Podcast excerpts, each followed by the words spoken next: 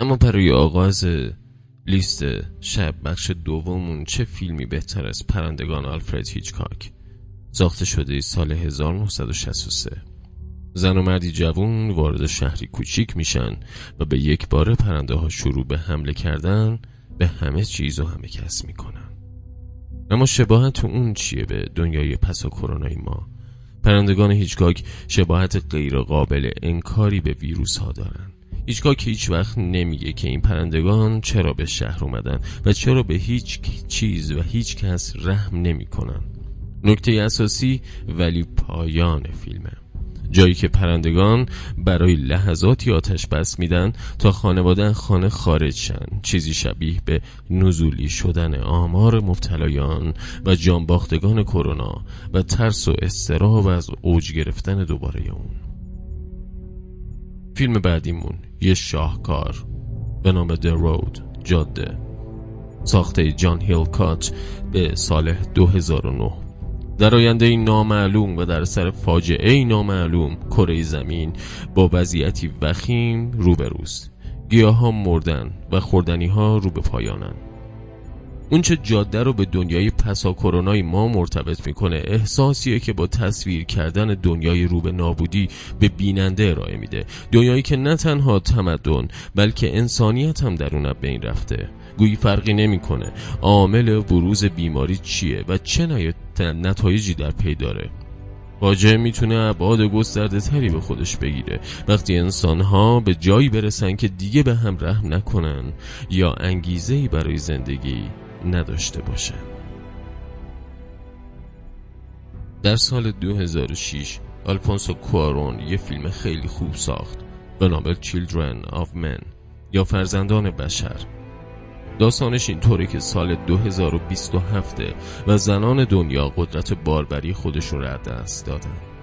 جوانترین ساکن زمین به تازگی توی هجده سالگی از دنیا رفته و همه امیدها و آرزوهای بشر نقش بر آب شده. بحران همه جا رو فرا گرفته. گروه‌های ملی‌گرا در تدارک برپایی آشوبن و رهبران دنیا شاهد از دست دادن قدرت خود.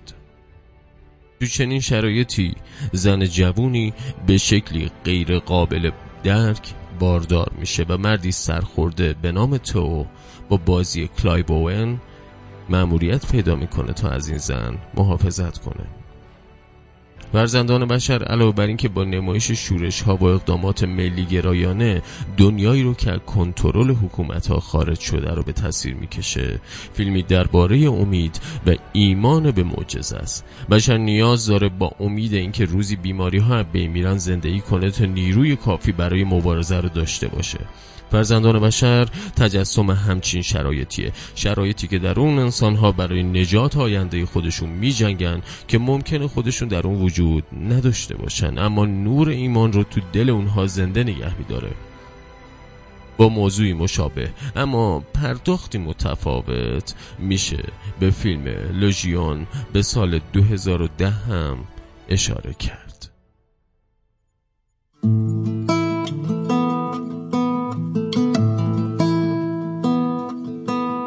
دانی که چیست دولت، دیدار یار دیدن، در کوی او گدایی بر خسروی گزیدن، از جان طمع بریدن آسان بود ولیکن، از دوستان جانی مشکل توان بریدن.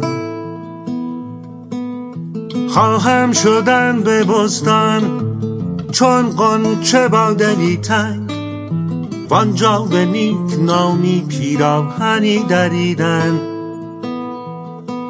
گه چون نسیم با گل راز نهفته گفتن، گه سر عشق بازی از بلبلان شنیدن. بوسیدن لب یار اول ز دست مگذار، آخر معلوم گردی از دست و لب گزیدن. فرصت شمار صحبت که از این دو راه منزل، گر بگذریم دیگر نتوان به هم رسیدن.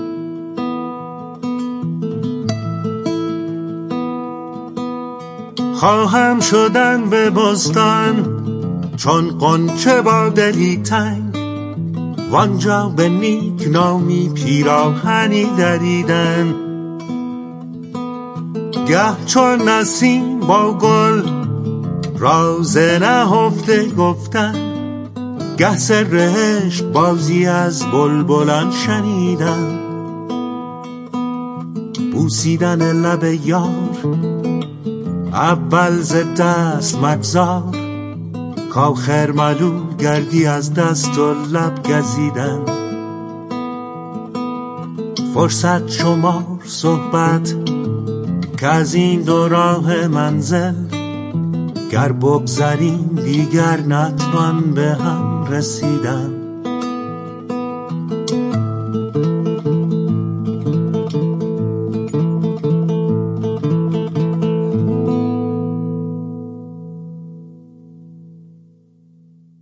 زمانه گرگ یا Time of the Wolf به کارگردانی میشایل هانکه در سال دو هزار و سه که میگه در یکی از کشورهای اروپایی فاجعه‌ای نامعلوم رخ داده و باعث شده ساختار اجتماعی تغییر کنه.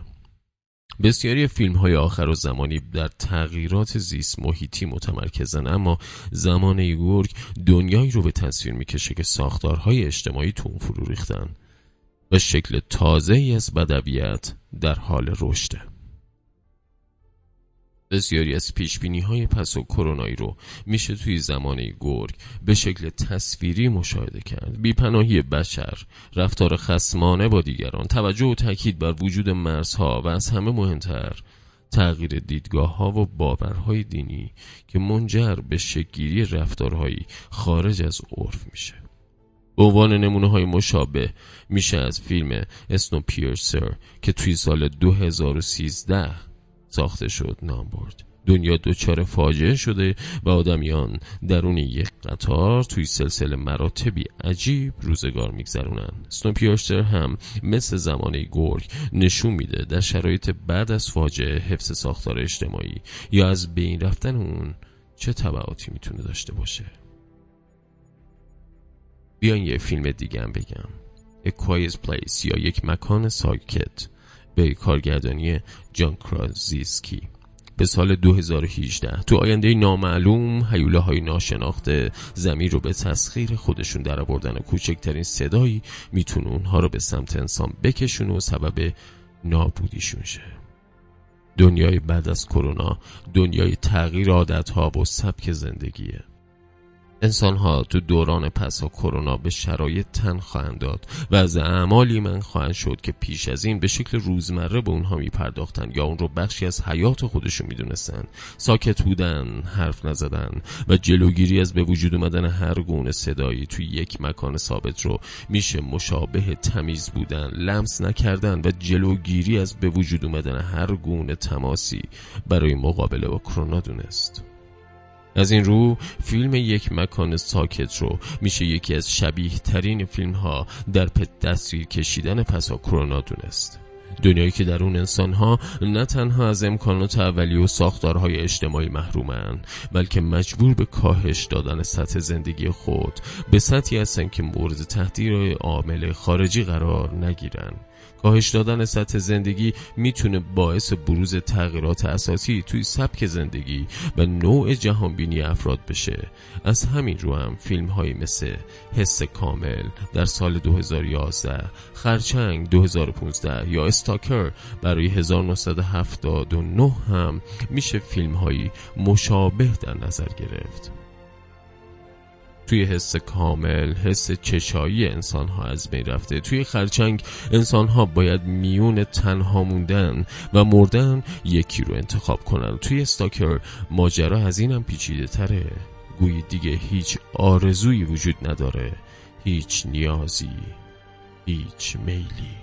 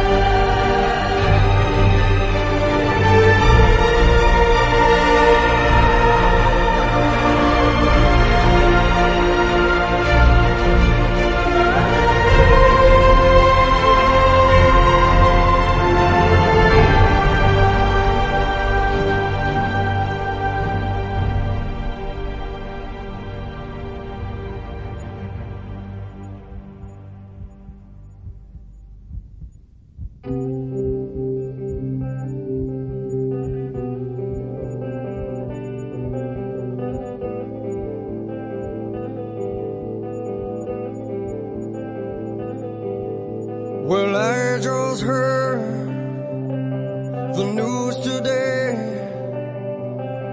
It seems my life is gonna change. I close my eyes, begin to pray. Then tears of joy stream down my face with arms wide open.